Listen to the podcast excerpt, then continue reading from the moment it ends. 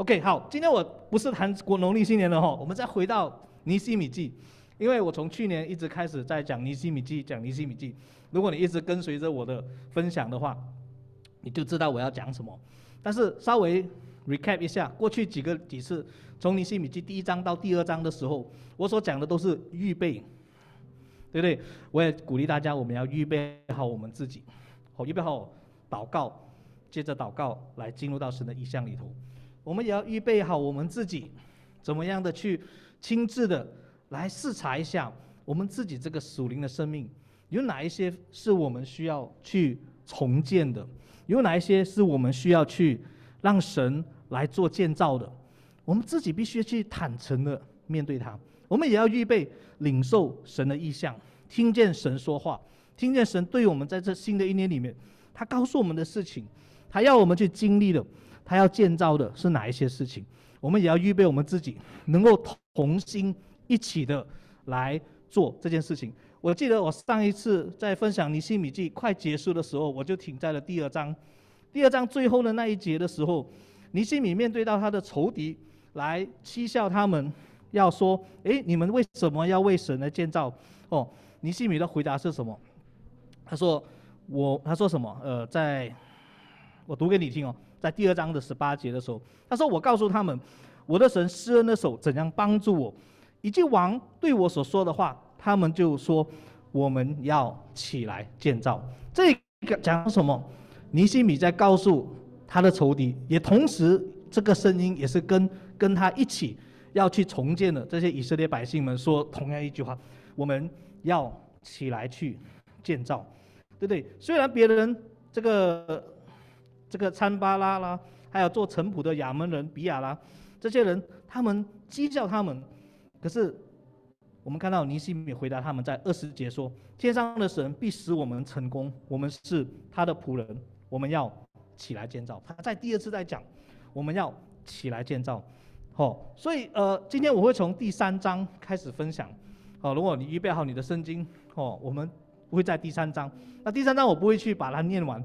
如果你读到尼希米记，你知道有一些章节你读起来是有点闷闷的，为什么？他一直重复了，因为整个第三章都是在讲分配工作，谁呀、啊、谁呀、啊、谁盖哪里啊，谁建什么门啊，从哪里建到哪里啦、啊，又从下一段那是在哪里开始啦、啊，所以整段几乎都是在讲这东西，所以我不会读整个第三章，但是我今天的讲的主题就是在整个第三章里面，我会把它呃所预备的分享给大家，所以我也不会有经文在上面哦，我也不会有经文上面，所以麻烦你可能预备好你手上的圣经，我会用到的圣经经文，我就会带领大家去到里面，但我不会全部读完它。那基本上呢，你在第三章看的时候呢，就像我刚刚讲的，尼希米分配工作，从某一个角哪一个门开始建立到哪一个门，这样子的安排下去。然后我们看第一节，然后我们再读最后一节。第一节他说什么？第三章第一节，那时大祭司以利亚实起来，和他一起做祭司的众兄弟都起来重建了羊门，他们装上了门伞，就把它分别为圣，又建造城墙，直到哈米亚城楼和哈南叶城楼，把城分别为圣。所以从一节开始就讲到大祭司先是开始来建造的那一群人，他们建到哪里？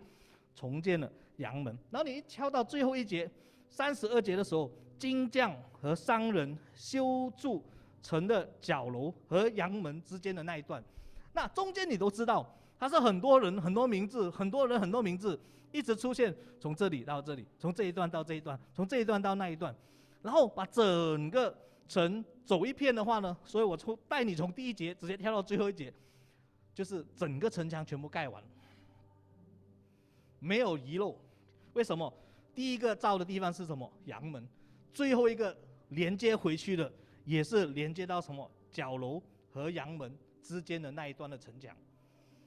所以整个尼希米他在带领建造重建整个耶路撒冷城墙的时候，是没有任何遗漏了，是没有丢掉哪一个门说啊不需要盖了，这个门可能不重要，这这埲墙可能无所谓，我们晚一点再来弄。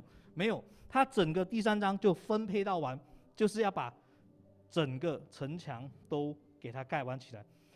弟兄姐妹，这是告诉我们一件很重要的事情，就是第一点，我要告诉你的就是，我们在建造方面是需要全方面。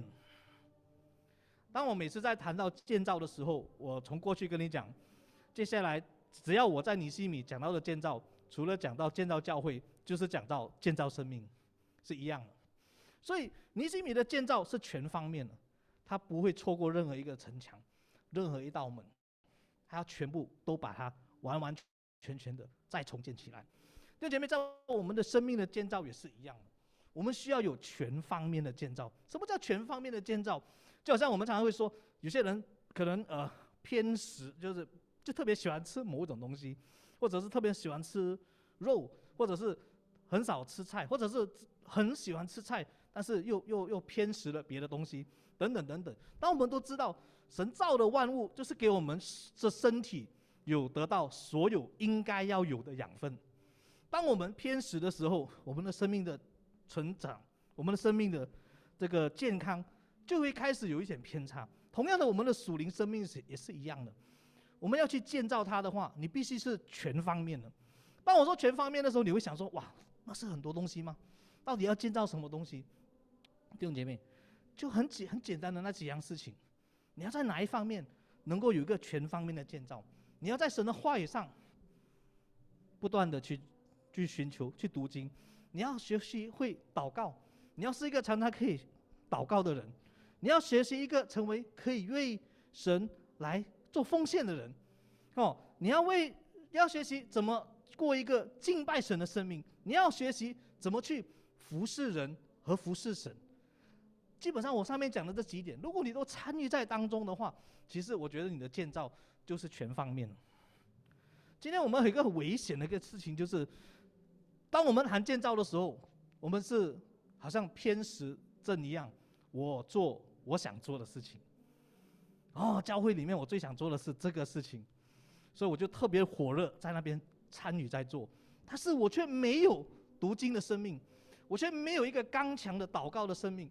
我如果没有这个生命的话，请问当我们觉得说，哎呀，我已经在服侍了，我去服侍了，可是为什么我总是觉得很累？有时候我会碰到问题，我感觉让我没有力。为什么？因为你的建造从来不是全方面。你要知道，尼西米要重建整个城墙是为了防御什么？仇敌啊！你还记得吗？他说他们很惨啊，因为没有城墙保守他们，所以敌人很容易进到来，就侵犯他们、杀戮他们、抢夺他们。所以尼西米如果不是全方面的把整个城墙重新的建起来的话，怎么达到防御的功用呢？我们的属灵生命也是一样的，如果我们没有全方面的去建造我们自己的生命的话，你总是有某一些点是仇敌可以很容易侵犯，很容易骚扰你，很容易就让你觉得你不想再跟随神了。所以你的祷告的生命怎么样？你的读经的生活是怎么样？你服侍神吗？你爱人吗？你服侍人吗？你奉献吗？你的时间、你的财财力、你的金钱，还是你的能力，你奉献给神为主所使用吗？你建造神的教会吗？在一起吗？弟兄姐妹，这就是我讲的全方面的建造。如果你要参与在一个全方面的建造里头，你就要在这每一个我所提到的这点上面，你都要去建造你自己，不然的话，你一定会在你的生命里头就是留了一个洞。就好像整个城墙如果有十二个门的话，两个门没有盖的话，请问你把十个门盖好有用吗？你防不到的。为什么？你就是有漏洞，漏洞敌人就是随时的还是可以进来。所以我们尼西米给我们看到，他很仔细的从整个第三章的安排里头给我们看到，我要建造的话，我们要建造我们生命的全部部分。当然你可能会问我说，哎，国强，我我我不不是很会祷告哎，但是我告诉你，祷告就是你跟上帝说话。我不是要你哇，会会是不是会会背完整首诗篇一百一十九，还是会背完哪一首诗歌，然后你你很会唱，你很会敬拜，你才能够来来到寻求神。不是的，我讲的建造是个很简单的一件事情，就是你跟神之间，你有话跟上帝说吗？你可以花时间跟上帝讲一些话，寻求他的帮助吗？这就是个祷告了。我在讲的是这样的事情。哦，我不是在讲说是在一些服事岗位上的事情。我们常常都觉得说祷告，哇，带领祷告，我不会带领祷告。但是我告诉你，你不需要会带领祷告，但是你一定要会来到神的面前祷告。你没办法带领别人一起祷告没有关系，你一定要带领你自己，起码你要可以带领你自己向神祷告，这个是很重要的一件事情。不然我们谈建造的话就枉然了。即使有再美的计划，但是如果我们的生命总是留下一些的缺口，我们没有把它建造起来的话，我们的属灵生命总是留下一些缺口。有些人他很爱服事，但是他不爱读经，所以他就找不到真理来支持他。他就总是觉得，哎，我已经做了啊，我做了很多东西了，但是我不知道我为什么而做，我只知道我的好朋友在做，我也想要参他一起，我也要 join 他的 team 一起去服事。开始的时候很快乐，哇，碰到问题的时候，他就找不到那个根基了，他就开始摇动摇了，他就觉得说，哎，上帝有这样讲过吗？因为什么？因为可能很少读神的话，所以找不到神的话的根基，找不到神的话的力量，找不到那个生命的根源。弟兄姐妹，你的建造一定要是全方面的，这是我今年要挑战你的。如果你觉得你在哪一方面还有待改善，或者是又需要再加强的话，我要鼓励你、哦、继续把它加强下去。城墙不是一天就建造起来的，一个属灵的生命也不是一两天就建造起来的。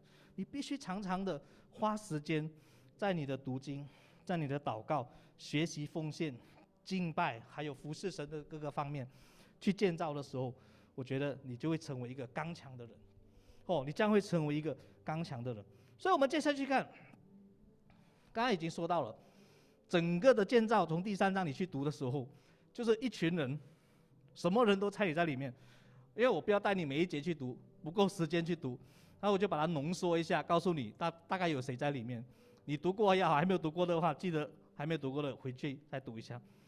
有男人参与在里面，有女人参与在里面，有有不同的工人，不同的所谓呃懂得不同的呃呃 skill 哦技能的人，有工匠啦、啊，有金匠啦、啊，哦，还有商人在里面。你去读，也有商人在里面，也有谁呢？还有地方的领袖，哦，他们圣经说是区长哦，在新译本里面你会读到有很多地方是某某某某地方的区长。然后就带领那边的人去建造那一边的城墙。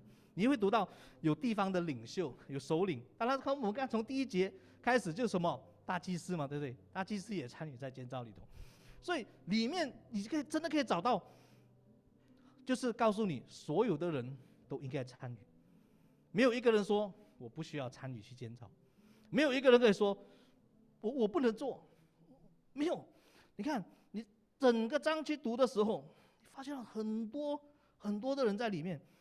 特别的就是哦，你觉得这些人是不是应该是住在耶路撒冷城里面呢？还是有没有住在耶路撒冷城里面的人？重建城墙的目的是什么？保护耶路撒冷，保护谁？不能保护住在城墙外面的人嘛，对不对？当然是保护住在里面的人嘛。但是我告诉你哦，你去读第三章的时候，你发现有很多来参与建造的人哦，他们不是住在耶路撒冷城里面的，他们是城外面的人。比方说，呃，如果圣经在你手上的话，我们很快的跳一跳。比方说，你在第二节就有看到了，有从耶利哥来的人。第二节，第五节提哥呀的人住在基变。第七节，还有第七节也有看到有这个叫米斯巴的那边的人，还有这个。呃，沙挪亚在第十三节，还有这个伯哈基林在第十四节，还有一个叫伯峰在第十六节。你再读下去，你突然间发觉到说，这些人干嘛跑来建造？因为城墙盖好不还没有盖好，还是盖好不盖好都好，防御不到他们的。但是他们也来了。你发现到这个建造的一个目的是什么吗？弟兄姐妹，很长时候我们在一个属灵的家，我们追求，我们期待神建造我们的生命，期待教会栽培我们。有时候我们难免会有一个在动机上，有时候会稍微有一点偏差了。就是我们觉得我们会获得一些什么好处。不要不要觉得不好意思，会有这样的想法，这是正常的。我在成长的过程当中，我也觉得，哎，教会栽培我，我得到帮助，神祝福我，因为我继续追求他，我就得到什么，我很开心，感谢赞美主。我们会这样想是正常的，我不是说这个不正常，但是我们更应该更深入一点的。如果我们开始是这样想，但我要鼓励你，接下来以后，你的建造、你的服事、你的目的应该大于只是我到底能够得到什么。弟兄姐妹，你看到吗？刚刚我举的那些章节，你回去在读第三章的时候，你去查考一下，这些地方都不在耶路撒冷范围内，那个城墙的范围内，他们在外面，他们。这些人却听从什么尼西米的安排，他们也去建造。为什么？我们建造的目的，第二点就是我们建造的目的。第一点讲到我们要全方面的建造，第二点你建造的目的是什么？你就这样建造是应该不求回报的目的，这是个比较难做得到的。就好像当耶稣他付出他的爱的时候，他有没有说别人一定要爱他？他才愿意付出他的爱，所以我们每次说我们耶稣的爱是无私的爱，就是这个意思。所以我们要去建造，我们也必须以这个不求回报成为我们去参与建造的目的，不然的话我们的目的是很狭隘的。哪怕你的目的并不是错误的，但是你的目的就比较小了一点，哦，你就看得不没有上帝的那个比较宽阔的那个的眼光。你看到吗？这些人他们大老远跑来帮忙一起建造，他他能够得到什么回报？敌人来的时候，这个城墙还是保护不了他的。你看到吗？他们不求回报，但是他们听到了神尼西米的呼召。尼西米说神叫他回来建造这个地方，所以当时听见的人不只是住在耶路撒冷的人，还有其他人，他们也听见了，他们觉得这个建造他们应该要参与在里面。因为当我们把整个第三第整个尼西米分享完的时候，你会发觉到我们现在还在讲他建造城墙，但是下半段我们会讲到建造生命。整个尼西米除了建造城墙，最后他必须是跟生命是有关系的。所以弟兄姐妹，当有我我当我们参与在神的一个工作里头的时候，如果我们不求回报的话，我要告诉你，这个回报很长时候可能是在天上了。你可能见到耶稣的时候，你才明白，你说神啊，我不知道你叫我去做这件事情，好像白做了，我也没有得到什么祝福，我也没有经历到什么特别大的事情，好像都别人得到多比我多一点，我好像只有在做，好像没有得到什么。我不知道你有没有这种经历，但是你如果在建造里头一直参与在神的工作，你一定会有这个经历的时候，你会觉得我不知道做做做给谁，好像都是做给别人。弟兄姐妹，我要告诉你一件事情，不要去思考到底神是不是现在马上回报你。神说我们跑的这条道路就像一个比赛，奥运会啊，现在冬奥又开始了，对不对？冬奥又开始了，所以就像是一个比赛，一个运动员你能不能跑到终点，你才会知道那个奖赏是什么。当然奥运会健将他们知道第一名就是金牌嘛，对不对？接下来就是银牌还是铜牌。但今天我们还看得到天上的奖赏是什么吗？但我们知道天上神预备奖赏给我们，但是我们看不到那个奖赏是长怎么样了。我们可以想象，但是有时候圣经没有很仔细的描述，所以你一定要建造到什么？到终点为止。这个过程当中，你不需要担心你的回报，上帝会看顾他的孩子。我相信上帝很诚实，他不会让我们亏待。他不会让我们说白付出。为什么耶稣要强调我们去服侍的时候，他说人家如果叫你走一里路的话，你说你就走两里路给他。为什么耶稣会有这个教导？因为耶稣本身在爱人，在建造人的生命里头，在带领人的生命里头，他从来都是不求回报的付出，这就是他的一个的无私。弟兄姐妹，我们看到在尼西米第三章也有一群无私的人在当中，他们参与，他们听见了尼西米的分享，讲到神怎么带领他回来，他们也参与在这个建造里面。然后同时很美的就是，我我我过去也提过了，建造城墙，谁会盖墙壁啊？这里可能没有多少个人。你问我，我就不会盖墙壁，我可能怕我盖了墙壁，我不知道会不会倒下来，对不对？盖的不美啊，还是说不直啊、不平啊什么？但是他们盖的是个城墙啊，不只是个房屋的城墙，是个城市的城墙。可是你看到里面使用的人有谁？有大祭司。你说大祭司献祭可能就是他的专业了，但是建造城墙 OK 吗？不知道。里面有银匠啦、金匠啦、做香料的啦、商人啦、做官的啦，等等等等，各个行业的人都参与在里面。所以弟兄姐妹，你不要看你自己能做什么。有些时候我们常常都是这样看，啊，我只会这一些罢了，这些其他的我都不会，所以我应该不能够建造，我不能够参与在教会的建造里头。弟兄姐妹，你千万不要看错。你看，当尼西米带领百姓一起去建造的时候，他没有按着他们的技能、他们的能力来选择。如果按照能力选择的话，可能五十二天盖不完整个城墙。为什么？可能大概就只有十 percent， 还是少过那十 percent 的人，可能是懂得怎么样去盖一个建筑物的。那你如果只是能够使用这一群人的话，那其他的人要干嘛呢？其他人是做啦啦队吗？鼓励吗？你明白吗？所以尼西米他当时碰到的问题，我觉得很大的就是，到底他能够叫多少人去建造？他要能够动用到多少人去建造？所以，我第三点我要告诉你的是，建造哦必须是全部人都动员的，全家都动员的，哦，必须是全家都动员。因为在里面有一个例子，他真的是全家人都上去了，哦，你如果去看这个在第十二节的话，我们看一下圣经啊，十二节好，也看一下圣经。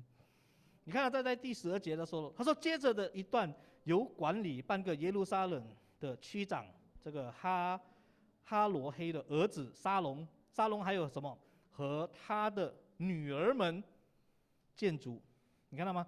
女儿们建筑，你看到吗？去建造的人哦，不只是家里的头而已哦，不是家里的爸爸妈妈而已哦，还包括家里的孩子。哦，你记得约书亚呃，讲过一句最有名的话哦，他说：“我和我全家必定要侍奉耶和华。”你没有看到？所以建造你一定是要全部人都动员起来的，你不能漏掉你家里的其中一员说：“啊，他还小了，他不会了，他他他那里会祷告，带他去祷告会，他只会睡觉诶，他还小，才五岁。”你问我的孩子，他们他们从不懂什么叫祷告，就到他们懂什么叫祷告，都跟我去祷告会，为什么？因为我不能遗漏掉一个人不带他去。当你故意把他遗漏掉，或者是你故意你不知不觉忽略掉他，你觉得说他还小了，他不会了，他刚信主，他怎么会呢？带他去祷告，他不会了，再叫他读圣经两年过后才教他怎么祷告了，哦，两年过后他就知道了。现在先叫他在家里读圣经了，不要去他叫他去祷告会，这么困难，他又听不懂。你懂吗，弟兄姐妹？有时候我们在建造人的生命的时候，我们总是轻视了最重要的一点，叫人成长的是我们的上帝，不是你，也不是我。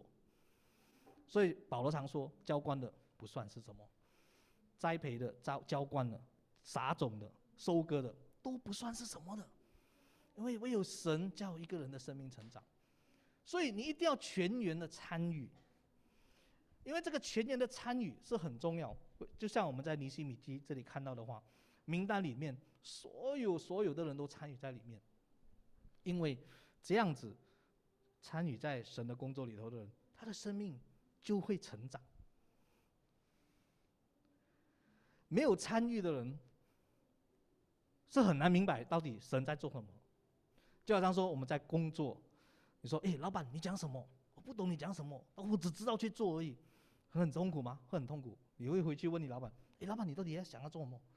哦，因为你参与在里面，你也跟你的老板一直不断的沟通，所以你才明白他在想什么。你做的做起来也比较有劲，哪怕做的辛苦，你也知道你在做什么。上帝是一样的，所以为什么你要全方面建造？为什么你要一直一直花时间去读他的话语？为什么你要花时间去跟他祷告、跟他聊聊天？为什么？就是要明白我们的神到底他在想什么，他对我们的生命的计划是什么，好叫我们能够再去参与在当中的时候，我们才看到我们的目的。我们的目的是什么？我们不再求回报，我得不得得着回报已经无所谓了。当然，我不是说你不能寻求神祝福你，哦，但是神一定会带领，一定会保守。可是，当你的动机对的时候，我相信神能够在你的生命当中可以做的工作是超乎你可以想象的。当然，在整个的第三章的名单里面，也有记载一群人是没有建造的，他们拒绝建造。哦，这一群人是记载在哪里呢？在第五节。好，我们也看一下第五节。啊，第五节的时候，也有一群人他们没有建造了。啊，接着这一段是由提哥亚提提哥亚人建筑，但是他们的贵族不愿意什么肩负他们的主的工作，你看到吗？这里有一群贵族，他们拒绝参与。但这里提的人是什么？提哥亚人。可是提哥亚哦，这这群人哦，很奇妙的，为什么？因为这群人不只是建一段城墙，你详细的去读一下，这群人建两段的城墙。因为第二十七节，你跳到二十七节的时候，这群人又再出现了哦，在二十七，再下一段就是由提哥亚人修筑的另一段，从那突出来的大城楼对面，直到俄非俄俄文勒的城墙，你看到吗？二十七节又提到提哥亚人，第五节提到他们。第五节提到说，有些贵族不愿意参与下他们一起去建造，但是你看到这些人不光是不求回报，这群人简直就是怎么样，连付出都不计较啊。他们要去建造第五节那一段城墙的时候，有些人不要跟着来了，他说没关系，我们建。然后后面还有一段要找人建了，他们又去建了。我不知道尼西米为什么给他们建两次城墙。我不知道是不是他们举手说，哎，我们要多盖一点，我们要多做一点，我不清楚。但是记载里面，起码我发现到，他他们只不过是其中一一群人建造两段的。你再去读，你还会找到另外一群人也是建造两段的，这里就不再说了。但我的重点是什么？弟兄姐妹，我们的建造有一样东西，就是我们不要计较我们是否付出比较多。在教会里面也是一样的，我们常常会面对一个挑战，就是说，哎，我一直在做嘞，啊，隔壁那个一直在做嘞，你知道吗？你明白吗？两种不同的做哦，我一直在做嘞，然后我隔壁那个一直坐在那里，你说，这有时候会让我们做的人，有时候你你就有那种心灰意冷的感觉，觉得说好像没有人了。但是我告诉你，这也是个不小心让我们自己自大的感觉，因为突然间你觉得，哇，全世界都没有在做，你看只有我一个人可以做，这其实是个是一种自大的想法。当然，我的意思是说，弟兄姐妹，如果你要计较的话，很多东西是可以计较的，对不对？如果要，如果我们真的是要用世界的体系来谈论平等的话，那么我讲到，每个人都要讲到。每个礼拜，哎，一个一个轮着下去讲，这样就平等了吗？我们没有计较啊，对不对？如果我扫地，每个人每个礼拜都来扫地；我来排桌子，每个礼每个人都要轮到有排桌子。如果我我我们要用所谓的平等的体系来做的话，在教会是不是应该这样做呢？啊，不是的。哦，今天我们不是谈这个课题，但是神在一个肢体上把每个人放在不同的肢体的岗位上，就是有他不一样的功能。你不能看到别人做的事情跟你不一样，你就觉得别人没有在做事，你明白吗？弟兄姐妹，我们在教会不能够有这个错误的观念。嘿，我很忙哎，我这个工作很忙哎，为什么我看见他好像很轻松？你可能不知道，他做的可能很多是幕后的，你看不见的。你的 slide， 他半夜三更要起来帮你做 slide， 哦，你又你又预备奖章，预备到礼拜六晚上才把信息送出。送给他们，哦，他们不用睡觉还要赶你的 slide， 你有没有想过这个问题？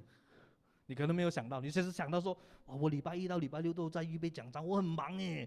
哦，你只是按一按，帮我放 slide 罢了，做那么少东西，但是你忘了你把东西送出去的时候是几点呢？大哥，你什么时候送出去？对不对？有时候我们很晚才送出去的，你知道吗？哦，这是一个例子。所以你看不见，不表示人家没有在做，你也不要常常觉得说，一直在计较，我做好像比你比较多，我在小组服侍比你比较多，啊，我我我我我招待比你做比较多，弟兄姐妹，神把你跟我放在这个肢体上，每个人有不一样的功能，有不一样的恩赐，所以我们会在不同的岗位上去服侍，但是我们每个人都要参与在里头。所以我们不是在比较谁做的比较好，还是谁做的比较多。如果我们自己在肢体上都在做比较的话，那我们就会出问题了。我们在我们的建造上其实就是一个竞争，同一个肢体不应该是个竞争的对象，同一个肢体是一起成长的对象，是一起成长的过程，而不是在竞争说谁做的比谁好。所以弟兄姐妹，我要告诉你，你不能够有那个比较的心态，甚至在计较到底谁做比较多。如果真的要这样做的话，就像我刚才讲的，难道我们的 duty roster 每个人什么东西都要做下去吗？哦，所以那就我们就失去了神把我们放在肢体不同的岗位要发挥不同的功效的目的。哦，我们不能够失去那个。所以当我们看到有一群人他们不计较，他们多参与在一个建造的工作里头的时候，其实弟兄姐妹你要知道，包括我刚才提到的那些不在耶路撒冷城墙保护以内的居民，他们也参与在城墙的建造。你知道吗？当我们当他们这样子参与这个建造城墙的时候，他们就把自己和神的计划连接在一起，他们就跟神连接在一起了。因为建造重建整个城墙本来就是上帝差派尼西米做的事情。所以有样东西我们常常在问，我要参与什么的服事，我要怎么在教会可以建造，我要怎么在在在我的一生当中我可以成为、哦、像尼西米这样，或者是像每其他人一样，我可以参与在建造里头。弟兄姐妹一样很容很容易找得到的，就是第一，你有没有在一个肢体里头，你你千万不是一个单打的人，独斗的人，你一定要在一个肢体。如果你已经在一个肢体了，第二个就是找到你在这个肢体上神给你什么功能，神要怎么使用你。那这个常常是很多人在摸索的过程，包括我自己，我们常常都会摸索，哎呀不知道嘞，这个我能不能，那个我能不能。就像我刚才讲的，尼西米使用的人很多都不是建筑家，都不是盖房子的人，更不要说盖一个大城的城墙，对不对？可是尼西米都把他们都用上了，为什么？一样东西就是说，当我们在寻求我们的功能，神给我们的恩典恩赐在哪里的时候，你必须再从参与在他的计划里头找到那个目的。那你说我参与的时候我都不知道我能不能。很长时候我们犯了一个最极大的一个的挑战的错误，就是我们觉得我们能我们才做，人都是这样的，我不能，我我我我我连试我也不想试一下。那弟兄姐妹你要去尝试一下，如果你你在某一些服事岗位你没做过，你就说让我去试试看。为什么？因为如果在这个肢体里面的工作每一件都和神是连结的话，都有神的旨意的话，当你在参与在当中的时候，哪怕你你真的没有这方面的恩赐，你也做得不怎么好，但是其实你是跟神连接的，你是坐在神的身上，你是一直不断跟他连接。但是因为当你这个过程当中，你才会跟神有一个更全面的去认识神，然后你就开始明白，哦，原来上帝要叫我做的不是这件事情。我告诉你，明白做错事情和明白神要你做的事情是一样，是这么重要的。你不要以为说，哎呀，做错了，那不是浪费时间吗？我刚才不是跟你讲吗？不要计较，你没有浪费到时间，神也没有让你浪费到时间。神在不同的岗位的时候，就有他的计划在你的生命当中。你千万不要以为说我走错门了，我进错 ministry， 哎呀浪费了两年在那边，什么都没有学到，又做不好。千万千万不要有这种想法。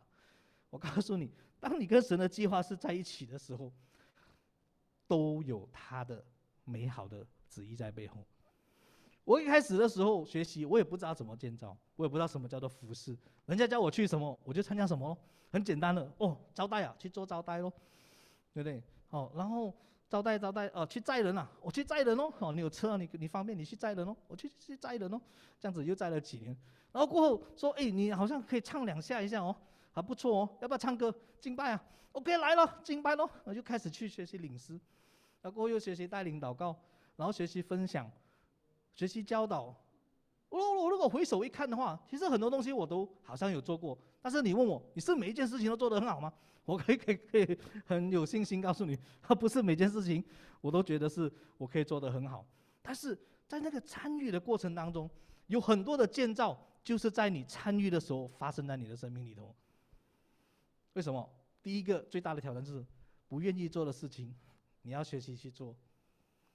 会不会很难？通常这个事就是最难的。但是这个就是你生命全方面建造必定要有的，所以我要鼓励你哦，把自己放在神的计划里头的时候，不需要很紧张说，呃，我马上看清楚我在哪一个角度，我在哪一个岗位。当我告诉你，当你一直在神的计划里头追求成长、服事、读经、祷告，全方面的建造的时候，你一定会有到了一个时候，你会很清楚。神给你的恩赐是在哪里？神给你的意向是在哪里？神为你预备的道路，整个都是在训练你、建造你生命的计划。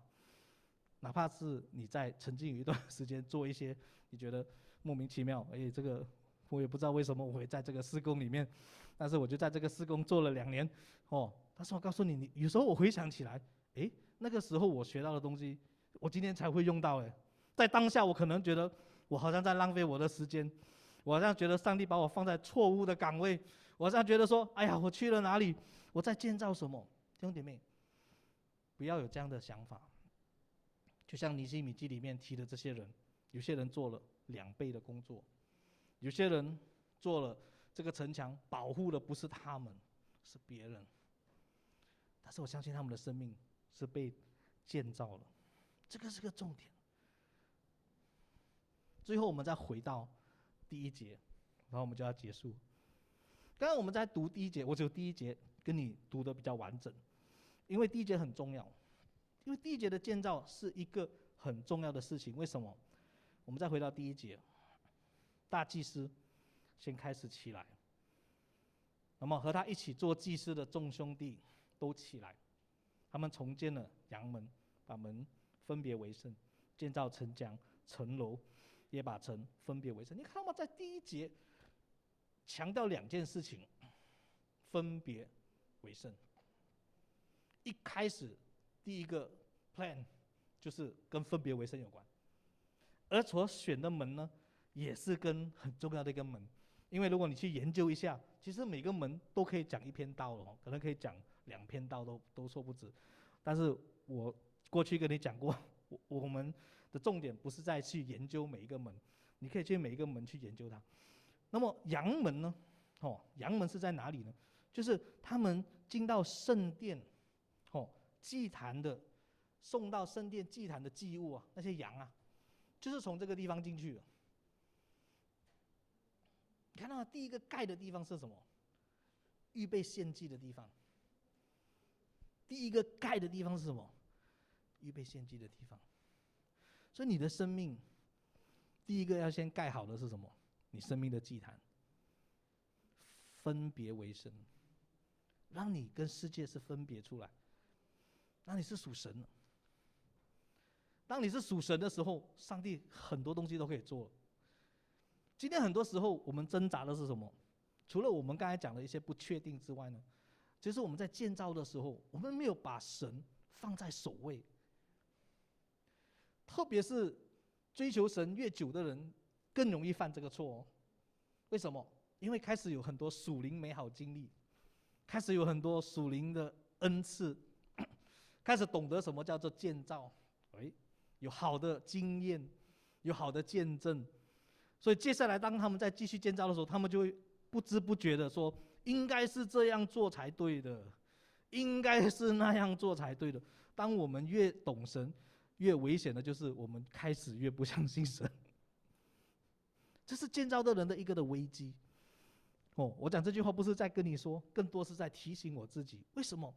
因为如果我们不是一个可以常常从神那边让他来修正我们、更新我们，说吗？为什么上帝说他要更新我们，常常让我们心意更新变化呢？也就是说，不要你老是只有一套想法，即使那一套想法也是从神而来的。神自己说，那一套就是过去十年我带领你的那一套，现在我有新的东西，我要带领你。还是你一直拒绝我，你一直回到老的那一套那边去。其实这时候我们的建造开始没有把神放在首位。尼西米的计划一开始就是把神放在首位，他一开始就是要让这个建造这个的工作不只是个有形有体的把建城墙盖起来，眼睛看得到的城墙而已，而是一个属灵的眼要看得见的一个分别为圣的工作。它不只是一个城墙，它是个分别为圣的工作，它是个分别为圣的一个的建造。所以弟兄姐妹，今天我们谈的建造是什么？如果我们谈的建造还是我们的自己的计划，还是我们自己的想法，还是一个我们不能够让神来纠正，来加入新的元素，神的心意的，是否是否神是在这个建造里头是居首位的？如果不是的话，那我们就枉然建造。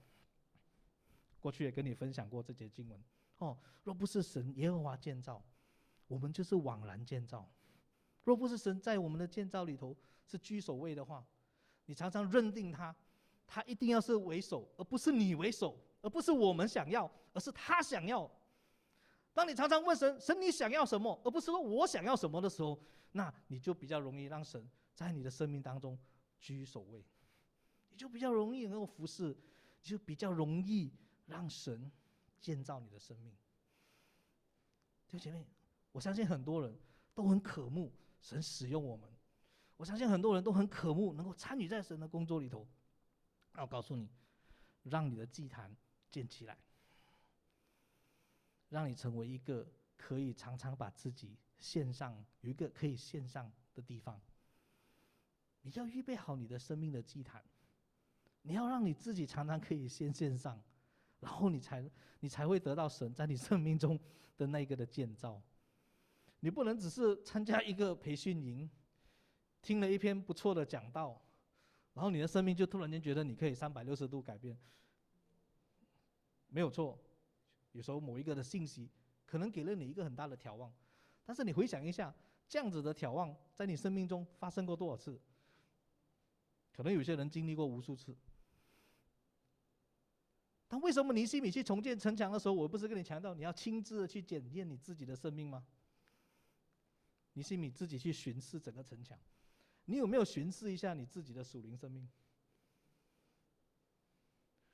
有哪一次听到那个某某谁谁谁讲，哇，那一天你觉得你很火热，你要把生命完全献上，你那天已经跟神讲了，十年过后呢？我不是说你没有献上，但你你是不是还在那个过程当中呢？你是不是还在那个成长当中？当然是在那个成长当中啊。可是，如果我们只是停留在当时一个的火热，然后过后觉得说好像没有了，好像两年过后这个火好像小了一点了，比较没有动力了。为什么？因为你没有常常把自己放在祭坛上。我要跟你讲的功课，可能对你来说你觉得太过基础，太过简单，但我要告诉你，你能够把最简单的属灵基础功课做好的话，你的生命才会成长。弟兄姐妹，我们常常把重点都放错了，我们觉得说我一直不断参与在新的计划，我就是成长。但是如果那不是你把神放为居首位的工作的话，你跟他的计划是其实没有关系的，你知道吗？你不过是参与在里面，你不过是白忙一场，枉然建造。所以我一直在过去十二月到现在，我觉得我还在预备大家，我们怎么去领受上帝预备我们的意向，要成为刚强的人。我觉得我走到这里，我们还在预备的阶段，我们在还在很多打打好基础的阶段。哦，尼西米有许多我们可以学习的，今天我们就到第三章就好了。哦，过后我们再从第四章开始。但是我回复今天我跟你谈到尼西米的建造有几个重点，我们回到第一点，很快的就走下来。你建造要全方面。第二，你的建造必须是所有的人都可以参与的。哦，你的建造也必须要是下一个还哦不求回报，还有也是不计较，不要算去计算我到底做了多少，谁做的比较少。然后你的建造必须是你不只是你哦。 今天我谈到的这个建造，不只是你的生命。如果你有一个家庭的话，那你和你的孩子、你的全家都要一起来参与在里面。哦，这样的建造才会更加的美，而且你全家都在神的计划里头。然后你的建造必须是将神放在首位。你从一开始就必须有这个目的。如果你没有这个目的的话，你很容易。 在建造的时候，你的目的总是偏差了一点。我不是说你的目的是错的，但是你要稍微去仔细的求神来更正一下的话，神会问你同样的一个问题：你的建造是为了我吗？还是为了你？还是为了你的朋友？还是为了你的家人？还是为了你的教会？我刚刚讲的这些理由，没有一个是错的理由，但什么才是最讨神喜悦的理由？ 以神为首位的那个理由，才是最讨神喜悦。所以，我们我们在第三章里头，今天我们就停止在这里。那我要大家再花些时间，继续在祷告里头预备你自己。你说，今年上帝，我要建造什么？我要如何被你建造？我有哪一方面我需要更多的去建造？我在全方面的建造里面，我到底 miss 掉了什么？我要去寻找出来。 让神告诉我，让神去带领我。我们请诗晴上来一下，我们祷告，我们就结束。好，就 keep on this 就好了。我过去常跟你们讲，如果你在灵修的时候，你可以先读尼希米记，哦，因为有一些的章节我没有办法每一节都读。比方说像第三章，后面还有一两章也是类似这样的，因为这样子照着读的话，讲不完了，哦。 所以这整个第三章，你回去再稍微研究一下，我相信它会给你很大的帮助。哈利路亚！主啊，我们感谢你，我们花点时间再次思念、思想属你刚刚向我们说的话。主啊，你借着尼希米在重建整个城墙的时候，主啊，你真的是把每一个人都吸引到你的计划里头里。我相信神。 你在每一个人的生命都有他的计划，你仍然都把我们按着你的心意放在整个的肢体上面。主，让我们学习尼希米第三章所提到的，有些人的名字可能没有被记载，只不过告诉我们他们是从哪个地方来的人。有些人他们说带着他们的孩子儿女一起去建造，里面也没有提到他们的名字。 但是我们很肯定的，尼希米的计划是要看到全方面的建造，他不要错过任何一个上帝要我们去建造的。同样的，我们的生命是一样的，上帝要建造的是全方面，他不会只是让你某有对某一方面特别的火热，但是却让你不想去读神的话语。神不是要这样子，他不只是要你服侍，但是他更也要你读他的话语，祷告，亲近神。 敬拜、奉献、服侍神，还有服侍人，这就是我们全方面的建造。弟兄姐妹，我们不需要等到我们什么都会的时候才能够建造，我们就从一点开始，把我们自己放在他的计划里头，说：“主啊，你就使用我，使用我，看我在哪一方面可以参与，看我在哪一方面可以参与建造。”弟兄姐妹，不要担心你会白费。 一些的时间，在神的计划里面，没有刚好，也没有白费，因为神自己给你的计划其实是最完善的。哪怕你觉得有一些时间你走过了一些好像是冤枉的路，好像是高山低谷，莫名其妙，但是当你回首的时候，当你能够坚持，仍然把神放在你生命作为首位的时候，我告诉你，你会发觉到神的计划其实才是最美的。 他在预备你的是超过你现在可以想象，甚至在你未来你都看不见的事情，他都已经在今天在预备了。可是你可能不见得现在马马上明白。这就是为什么当我们学习把神放居首位的时候，我们最大的学习就是什么？我们愿意降服于他。为什么我们要把它放在居首位？为什么要先盖阳门呢？因为要先预备好可以献祭的地方。为什么要先把我们的生命的祭坛预备好呢？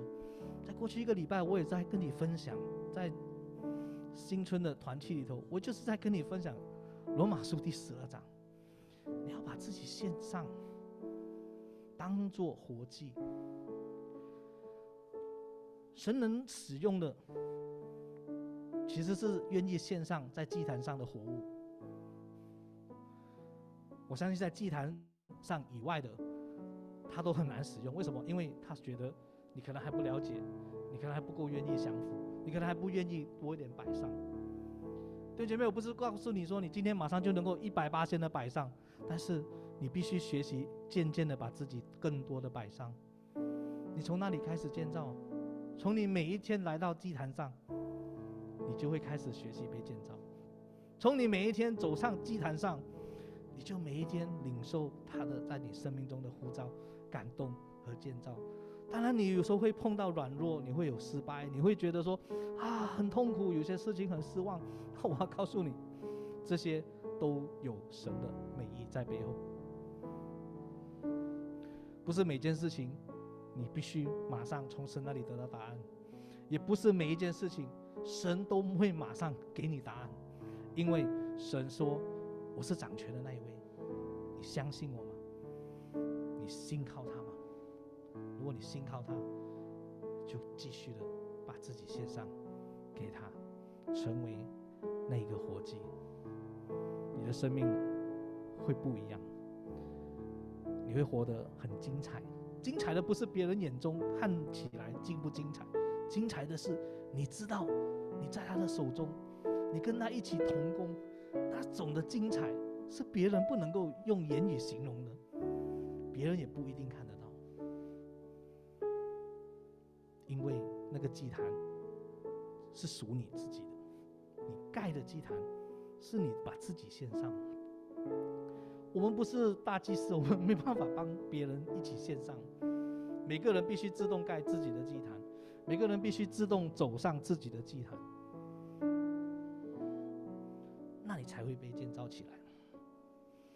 在祭坛上，神能够完全的得着的，就是整个祭物，不是部分的你，是你的全部。当神居首位的时候，神基本上得着了你的全部，那你的生命就很好被他建造。不要急，神在每个人生命的计划是不一样的，所以我说你不能计较，不能比较。你说哇，那个人成长怎么那么快？他才信主一年罢了，他可以讲道了，哇！这是神的计划，你应该说哈利路亚，上帝，你的计划居然是这么美的。我信主了四年，我都还不能讲道，哇！他才一年罢了，他就可以讲道，感谢赞美主！你难道没有看到神在人的身上的工作吗？但同时，我也要鼓励你，你也要看到神在你身上的工作是美好的，你也要感谢那个神的工作。所以不要计较，把自己献上，当作活祭。主，我们感谢你，你的话也再次的眺望我们，勉励我们，在建造上让你居首位。主，我相信这里很多人，他要找到的是神你放他们在哪个岗位上，神他们有所不足的地方。神，当他们向你祈求的时候，主啊，你高抹他们，你的恩典、你的恩赐够他们使用。主啊，祷告说，圣灵，你的工作不断的更新在我们的心意里头，在每次我们走上这个祭坛上的时候，我们经历的就是再一次的被你更新，再一次我们愿意把自己献上，我们又再再一次更近的走向上帝那里，越靠近他，越紧紧的跟随他，保守我们的祭坛，保守我们祭坛上的火，就是我们的祷告，保守我们的祷告，主啊，让你的话语坚定在我们的心里头。哈利路亚，谢谢你主，主啊，感谢你。接着尼希米记再次的来教导我们，主，我们祷告，今年每一个人的生命都被刚强的建造起来，每个人的生命，我祷告，每个人的生命都会有突破。你要找到了神，你在哪里找他？在你的祭坛上面，你会遇见他。神一定会与你面对面，走向他的祭坛，不是走向他的工作而已，是走向他的祭坛，你才会遇见他。感谢赞美主，主啊，求你祝福每一个弟兄姐妹。让我们今天在散会过后，神愿你的话语感动，继续在我们生命中来工作。让我们回到家里，回到我们自己的祭坛上，回到我们自己的灵修的时刻，回到我们跟你独处的时刻的时候，哦神啊，我渴慕期待你还有更多向每个人说的话，向每个人做的事情，不断的不断的在引导我们。